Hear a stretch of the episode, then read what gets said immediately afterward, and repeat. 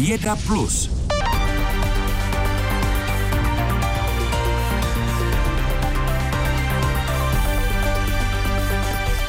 Experti z Pražského českého vysokého učení technického dnes představili drony, které umí samostatně kontrolovat elektrické vedení. Letající roboty zkušebně vzlétly u Libomyšle na Berounsku ke sloupům velmi vysokého napětí. V ostrém provozu by autonomní drony mohly být podle vědců třeba za 5 let. Dnešní ukázku sledoval také vědecký reportér Českého rozhlasu Ondřej Vaňura a teď nám v rámci vědeckého souhrnu živě poví víc. Dobré odpoledne, Ondřej, máte slovo. Hezké odpoledne, tak ta ukázka dnes byla na poli mezi Libomyšlí a dálnicí D5, a to u 5 vysokých zelených stožárů a vedení velmi vysokého napětí. Tyto stožáry zkontrolovaly 4 drony, které sestrojili a naprogramovali vědci z Fakulty elektrotechnické Pražské ČVUT, konkrétně ze skupiny multirobotických systémů. Co je asi největší unikátností těchto dronů, tak to je to, že jsou autonomní, tedy naprosto samostatné, takže není potřeba člověka, který by je pilotoval a dokáží mezi sebou spolupracovat. Na první pohled bylo vše jednoduché a rychlé. Drony si zvládly jednotlivé části stožáru rozdělit a za pár desítek vteřin ho měli zkontrolovaný. Jak přesně ten systém tedy funguje? Ty drony mají za prvé přesné GPS souřadnice stožáru a pak také uložený 3D model jednotlivých stožárů. Takže ta jejich orientace v terénu je díky tomu přesná. Zabudované mají také kamery, kterými pořizují snímky vedení a stožárů. No a pokud při skenování umělá inteligence zaregistruje nějaký problém, tak vše uloží a technici se pak můžou právě na fotografii sami podívat a vyhodnotit, jestli dané místo skutečně potřebuje opravu nebo nějaký jiný zásah z jejich strany. Opravdu budou drony v praxi podobně fungovat, řekněme, už za 5 let? No podle vědců ano, a to samé mi řekli i zástupci provozovatele tuzemské energetické přenosové soustavy, tedy společnosti ČEPS, která se na tomto projektu také podílí. Ta už teď při pravidelných kontrolách používá helikoptéru, která lítá od jednoho stožáru k druhému a posádka vše dokumentuje, takže drony by byly bezpečnější variantou a v budoucnu také levnější, a to zhruba o polovinu. Ten vývoj autonomních dronů jde podle expertů z ČVUT hodně rychle dopředu, i proto tedy ostré nasazení za 5 let, a využití by mohly tyto drony najít třeba i při skenování poškozeného elektrického vedení po přírodních katastrofách. Vědci dnes ukázali i část takzvané abecedy gest pro drony. Co to je? No to je další věc, na které experti ze zmíněné skupiny multirobotických systémů pracují. Učí drony rozpoznávat gesta lidí. Pokud třeba člověk zvedne levou ruku, dron letí na tuto stranu a tak podobně. Tento výzkum je zatím opravdu spíše takové sci-fi. Aktuálně je naprogramováno 6 takových gest. Čeští vědci na všem spolupracují s kolegy z Univerzity v Řecké Soluni, ale vize je taková, že jednou by dron na základě gest mohl přinést konkrétní věc, třeba nářadí, nebo naopak by mohl od člověka odletět na větší vzdálenost a tak dále. Kdyby ovšem tahle ta věc mohla bezpečně v praxi fungovat, tak to zatím ještě jasné není. Předpovídá vědecký reportér Českého rozhlasu Ondřej Vaňura. Děkuji. Naslyšenou, hezký den. 17:38. Radiouhlíkovou metodu, kterou se měří stáří historických nálezů, mohou archeologové poprvé použít i v Česku. Vědci ze 2 ústavů Akademie věd a Českého vysokého učení technického v Řeži spustili přístroj, který dokáže detekovat nepatrná množství radioaktivních prvků. Podrobnosti nám poví Martin Šrap z vědecké redakce. Radiouhlíková metoda je dnes základní způsob, kterým archeologové určují stáří materiálů starých až desítky tisíc let. Bez radiokarbonových dat dneska nemůžete v podstatě vydat ani kuchařku, říká s nadsázkou Dagmar Dresslerová z Archeologického ústavu Akademie věd.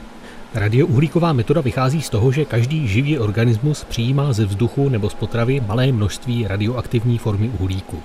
Jakmile ale odumře, uhlík přestane přijímat a ten, který už má v těle, se poměrně předvídatelně rozpadá a ubývá ho. Z toho se potom dá spočítat například stáří dřeva nebo jiných rostlinných a živočišných zbytků. Na téhleté mašině můžete oddatovat makové zrno anebo prosové zrno. Je to skutečně velmi malý vzorek, a proto ta metoda je víceméně z našeho pohledu neinvazivní. Množství radioaktivního uhlíku se měří v malém vzorku odebraném ze zkoumaného předmětu.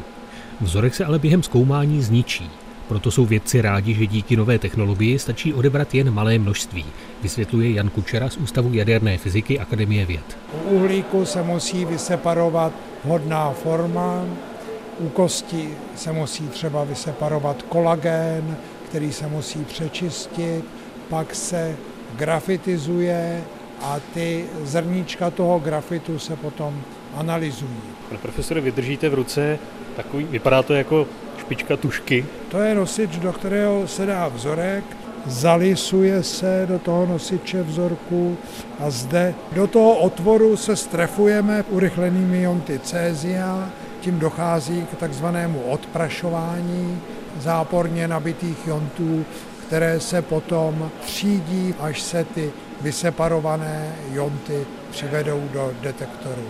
Na vybudování nového přístroje se kromě jaderných fyziků podíleli i sami archeologové, kteří zpřesňují a zdokonalují výzkumné metody. Ředitel Archeologického ústavu Akademie věd Jan Mařík uvedl příklad, že radiouhlíkovou metodou už dovedou měřit stáří nejenom přírodních materiálů jako dřeva, ale i dalších. Jedna z nových témat, které se tady objevuje, je například datování malt, které pochází z historických staveb. To je třeba jedna teď z velkých výzev, datovat stavby samotné, kde toho uhlíku je relativně velmi málo a vyskytuje se tam vlastně v plynném stavu. Ten uhlík si člověk představí, že to je z nějakého rostlinného materiálu, třeba nějaké dřevo nebo tak. Co je v té maltě, že se to dá zjišťovat? Při zrání malty se uvolňuje oxid uhličitý a tam máme právě ten uhlík, který lze pro tuhletu příležitost využít a on se uchovává v určitých částech té struktury té malty, kde jsou tam drobné porézní prostory a tam vlastně můžeme získat sice minimální množství a k tomu je ten přístroj právě ideální, minimální množství uhlíku, který pro to datování může sloužit. Archeologové navíc potřebují znát nejenom stáří našeho kulturního dědictví, to znamená nálezů, které kdysi vytvořily lidské ruce, ale zaměřují se i na proměny krajiny a životního prostředí.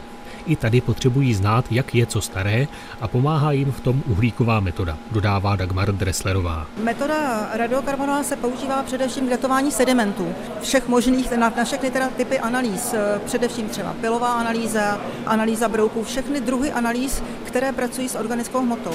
Vzhledem k tomu, že ta metoda má dosah asi těch 55 000 let, tak je samozřejmě důležitá i pro geology, nejen pro archeobotaniky a podobně. Na těchto analýzách jsou založeny především jednak změny klimatické a jednak změny vegetační, které s tím souvisí. Nová technologie umí ve vzorcích detekovat nejenom radioaktivní uhlík, ale i další prvky. Vědci s ní chtějí měřit stáří i mnohem starších předmětů, než kam sahají možnosti radiouhlíkové metody. Martin Šrap, Český rozhlas Plus. Jak jsme slyšeli, z pylu dávných rostlin je možné zjistit nejenom stáří pomocí radiouhlíkové metody, ale i další zajímavé informace o tom, jak vypadala krajina i podnebí v dávné minulosti.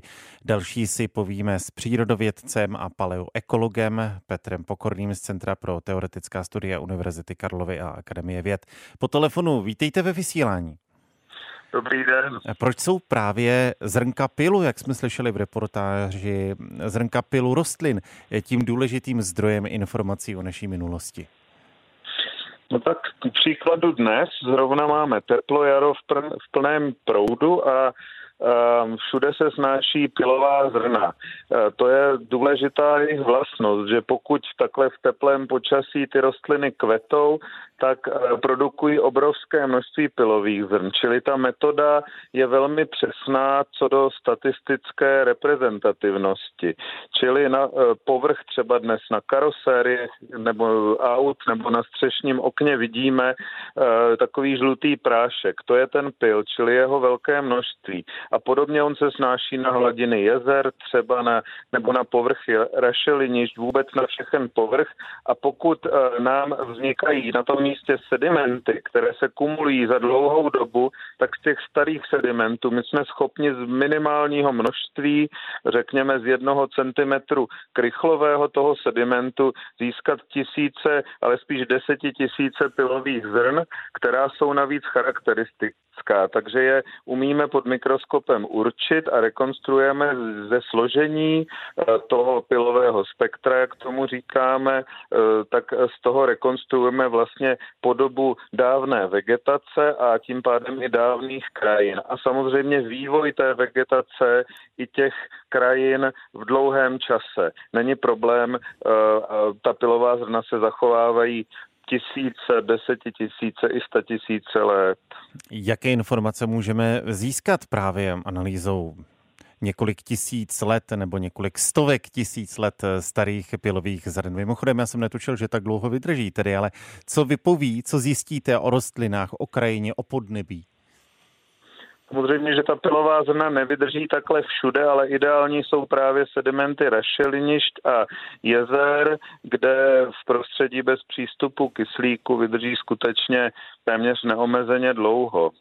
A informace, které z toho získáváme, jsou nejrůznější. V podstatě my z toho čteme dávnou vegetaci, takže z té informace, jaké rostliny v daném místě, v okolí toho odběrového místa, jaké rostliny rostly, tak vlastně dokážeme určit, například dokážeme rekonstruovat klima, protože rostliny, jejich výskyt je závislý na klimatických podmínkách, takže to je jeden z těch důležitých zdrojů informací o vývoji klimatu, ale také samozřejmě třeba o činnosti člověka v té krajině, v okolí odběrového místa, protože jsou rostliny vázané na člověka, na lidskou činnost, v extrémním případě třeba pěstované užitkové rostliny, které by v té krajině nerostly, pokud by tam nebyla pole, jo, pokud by je tam člověk nepěstoval. Ale samozřejmě na pole jsou i plevelné druhy, anebo na sídlištích lidských jsou speciálně na ta sídliště vázané druhy, takže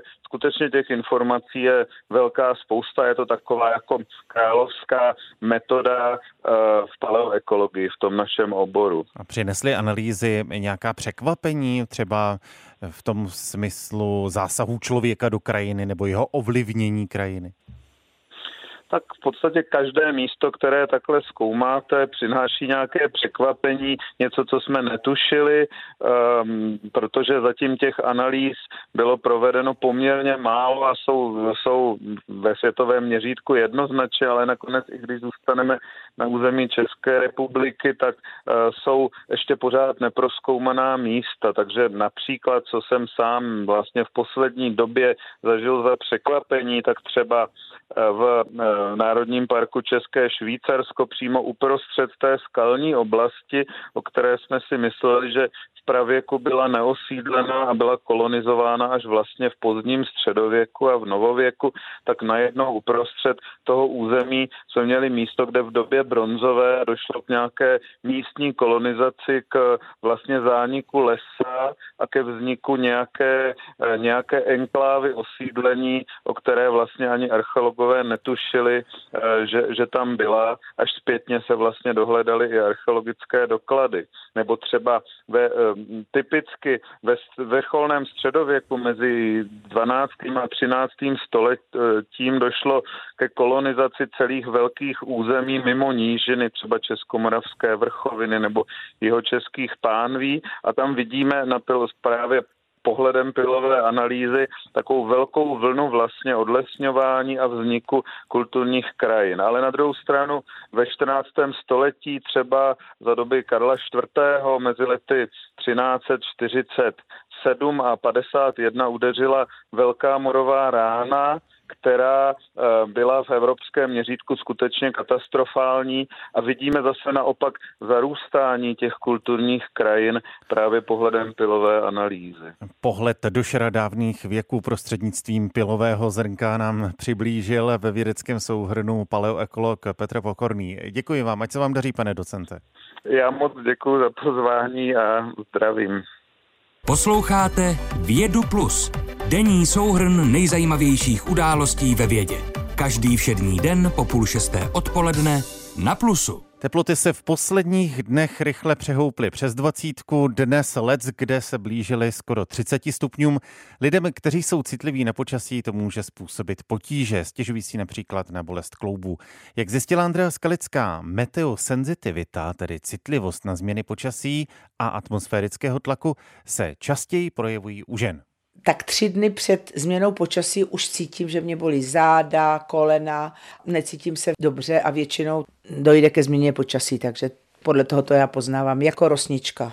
Říká o sobě paní Helena, která má s vlivem počasí na svůj organismus letité zkušenosti. Pravda je, že k tomu tíhnou víc osoby senzitivnější, citlivější, podle studií bývají spíš méně fyzicky aktivní, často žijí třeba víceméně uvnitř budov, mají jakoby spoustu času na to pozorování účinku atmosférického tlaku a teploty na svoje tělo. Vysvětluje lékařka Eva Kociánová z první interní kliniky kardiologické fakultní nemocnice v Olomouci. Obvykle to nepostihuje teda velice aktivní osoby, které cvičí a jsou otužilé, jsou třeba celé dny venku, tyhle problémy většinou nemývají. Meteosenzitivita trápí také lidi, kteří mají více psychických problémů, například mají úzkosti anebo deprese. Projevovat se u nich může větší únavou, podrážděností nebo bolestmi hlavy.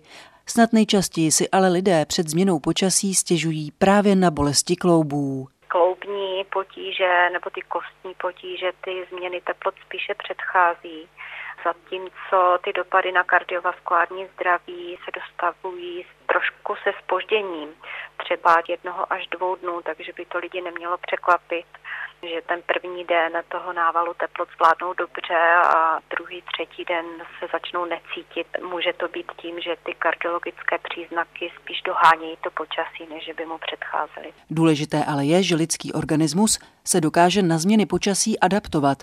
Podle profesora Michala Vrablíka z 3. interní kliniky 1. lékařské fakulty a Všeobecné fakultní nemocnice v Praze je proto zbytečné se změn počasí příliš obávat. Jsme designováni přírodou, abychom prostě výkyvy v počasí dobře přestáli. Že někdo má pocit, že je senzitivní na změny počasí a špatně je snáší, to je samozřejmě pravda, ale to bychom mohli takovou diskusi třeba připomenout u změn letního a zimního času, kterou někteří necítí vůbec a jiní proti tomu protestují na náměstích. Takže to jsou ty subjektivní pocity, které nikomu nebereme, jistě jsou, a na druhé straně pravděpodobně u zdravé populace ty výkyvy počasí nemají zásadní význam. Jinak je to ale u lidí s chronicky nemocným srdcem, kterým spíše než horko může uškodit mráz. Typicky se to projevuje tím, že nemocný s chronickou ischemickou chorobou srdeční vyjde do mrazivého počasí a zažije bolest na hrudníku. To je dokonce takový učebnicový příklad. Takže ta mrazivá období opravdu jsou spojená s větší kardiovaskulární zátěží. Na druhé straně extrémní letní teploty, které v posledních letech občas nastávají, jsou rozhodně také zátěží. Připomíná internista Michal Vrablík. Při tom teplém, horkém počasí, kdy lidi zapomínají pít, bývá více třeba trombotických příhod, jakoby ucpaných cév v žilním systému a plicních embolí. Může to se laicky vysvětlit, takže ta krev prostě zhoustne, když se málo naředí. Popisuje lékařka Eva Kociánová, která je zároveň garantkou projektu Srdce v hlavě, zaměřeného na prevenci kardiovaskulárních onemocnění. Naopak třeba při příchodu jako mrazivé vlny, tak zase bývá víc infarktu myokardu. A ti pacienti s krevním tlakem, to jsou takové stálice, ti reagují na ten výkyv nahoru i dolů, takže jim vadí jak teda zvýšení krevního tlaku v zimě, tak i pokles krevního tlaku v létě. Často se musí s tou terapií třeba na to horké léto někdy i něco udělat a trochu ubrat. Počasí by ale nemělo být důvodem k úpravě léčby bez porady s lékařem. Andrea Skalická, Český rozhlas. Na tureckém pobřeží Černého moře se v posledních několika týdnech objevuje stále více uhynulých delfínů. Turecká nadace pro výzkum moře informuje o 80 mrtvých delfínech za poslední asi 2 měsíce. Jde podle ní o mimořádný nárůst. Co nevídaný úhyn delfínů v Černém moři způsobuje podle tureckých průzkumníků, za to může válka na Ukrajině. Více nám o tom poví Magdalena Fejtová ze zahraniční redakce. Hezké odpoledne. Dobrý den. Magdo, jak přesně ti delfíni uhynuli? Zmíněná turecká nadace pro výzkum moře zná příčinu smrti asi u poloviny delfínů. Ti se podle všeho zamotali do rybářských sítí a v nich se uškrtili. Vědci předpokládají, že delfíny obecné blízko ke břehu zahnali válečné lodě. V oblasti je totiž asi 20 ruských bitevních lodí. Ty delfíny vyplašily a proto se přiblížili k pobřeží. A co ti ostatní uhynulí delfíni? U těch je zatím nejasné, jak uhynuli. Na tělech delfínů nenalezli odborníci stopy po uškrcení nebo například střelné rány. Předseda nadace Bayram Esterk řekl britskému deníku Guardian, že jednou z možností je akustické trauma. Zdůraznil ale, že proto zatím nejsou žádné důkazy. Vědci nemají příliš informací o tom, jaké účinky může mít nízkofrekvenční sonar na chování a zdraví kytovců. V Černém moři nikdy totiž nebylo tolik lodí a tolik hluku po takovouhle dlouhou dobu. Mořští savci ale také využívají zvuk, například pro komunikaci nebo třeba k orientaci. Podvodní hluk tak může mít vážné, dokonce smrtelné dopady na kytovce. Jací další živočichové žijící v Černém moři mohou být ohroženi nebo jsou ohroženi válkou? Vědci tvrdí, že nedostatečný přístup k informacím nejen, že brání výzkumu úmrtí kytovců, ale také stěžuje sledování, která další zvířata jsou nejvíce ohrožena. Pravděpodobně mezi ně budou patřit sviňuchy obecné, které by mohly migrovat z Černého moře do válkou zasaženého Azovského moře. A také stěhovaví ptáci, kteří tráví část roku v bohatých mokřadech na severu Černého moře. Sviňuchy mimo jiné několik let zkoumá Dimitar Popov z bulharské ochranářské organizace Green Balkans. Ten souhlasí s teorií tureckých kolegů, že život podmořských savců skutečně těžce zasáhly lodě a další válečná plavidla. Letos na jaře se podle dat Green Balkans zapletlo do sítí asi 50 sviňuch, což je na jarní měsíce vysoký počet. Podobná čísla totiž odborníci evidují běžně až v letních měsících. Válka na Ukrajině ovšem má dopad i na život na souši. Ano, jakákoliv válka těžce znečišťuje přírodu a narušuje její běžný řád, také likviduje prakticky celé ekosystémy. Podle vědců z Brownovy univerzity mohou emise z tanků, vojenských letadel a nákladních aut dosahovat tolik jako malá nebo středně velká země za celý rok. Ruské jednotky na Ukrajině okupují chráněné oblasti, včetně vodních zdrojů. Vojenská technika produkuje toxické látky do ovzduší i do půdy. Podle odhadu odborníků se Ukrajina bude z ekologických dopadů ruské invaze i desítky let. Shrnuje Magdalena Fejtová ze zahraniční redakce Českého rozhlasu. Díky. Naslyšenou. Za 4 minuty, respektive za 3,5 minuty, bude 18 hodin. Zásobníky plynu v Česku jsou téměř z poloviny plné. Takzvaná vtláčecí sezóna začala o několik týdnů dříve než obvykle. Zásoby je totiž nutné vytvořit do začátku příští topné sezóny. Tempo uskladňování je ale letos výrazně rychlejší. Dodavatele žene především nejistý vývoj na trhu s energiemi a také konflikt na Ukrajině. Rezervy si chtějí vytvořit i pro případ, že Rusko zastaví dodávky plynu do Evropy. Jak plnění vypadá v praxi, to zjišťovala v podzemním zásobníku plynu v Tvrdonicích na Břeclavsku naše reportérka. Nacházíme se v hale separace, kde dochází k regulaci tlaku z jednotlivých sond a dále k jeho filtraci předtím, než ten plyn je vtlačen do podzemí. Popisuje Tomáš Dioši, provozní ředitel RWE Gas Storage. Jdeme na plné pecky, takže víc to momentálně nejde. No. Když se na to žáhne, tak určitě teplákový plyn. Poukazuje jeden z techniků na teplotu plynu v potrubí před jeho schlazením a následným uložením do hloubky asi 1600 metrů. Vedle v hale se vtláčením plynu pomáhají 3 obří kompresory. Ta využitelná zásoba je 555 milionů metrů krychlových. Z tohoto objemu máme nyní k dnešnímu dni zaplněno 41%, což je nebývalé velké číslo, když to porovnáme s jinými roky. Do 6 zásobníků společnosti RWE aktuálně plyn proudí rychlostí asi 22 milionů metrů krychlových za den. Tempo firma ovlivňovat nemůže, záleží na jednotlivých klientech, tedy obchodnících s plynem, jak rychle a kdy své zásoby využijí. Spotřeba celé České republiky je ročně přibližně 8 miliard metrů krychlových, z toho my umíme uskladnit 2,7 miliardy a naše konkurence přibližně půl miliardy. Konkrétně tady v Tvrdonicích je plyn uložen v drobných porech pevných hornin. Laicky řečeno se vrací do míst, kde původně už kdysi byl. Pokračuje Tomáš Dioši, provozní ředitel RWE Gas Storage. Je to podobné pískovci, porézní hornině, která navíc ty pory má mezi sebou propojeny, takže ten plyn může putovat z jedné strany toho horninového masivu na druhou. Do tohohle skladovacího obzoru my ten plyn vtláčíme takzvanými sondama a takhle v tom horizontu ho uskladníme. Stát si kvůli napjaté situaci na trhu s plynem také poprvé v historii vytvořil i vlastní zásoby. Součástí státních hmotných rezerv je nově asi 240 milionů metrů krychlových plynu. Z Tvrdonic Štěpánka Kadlečková, Český rozhlas.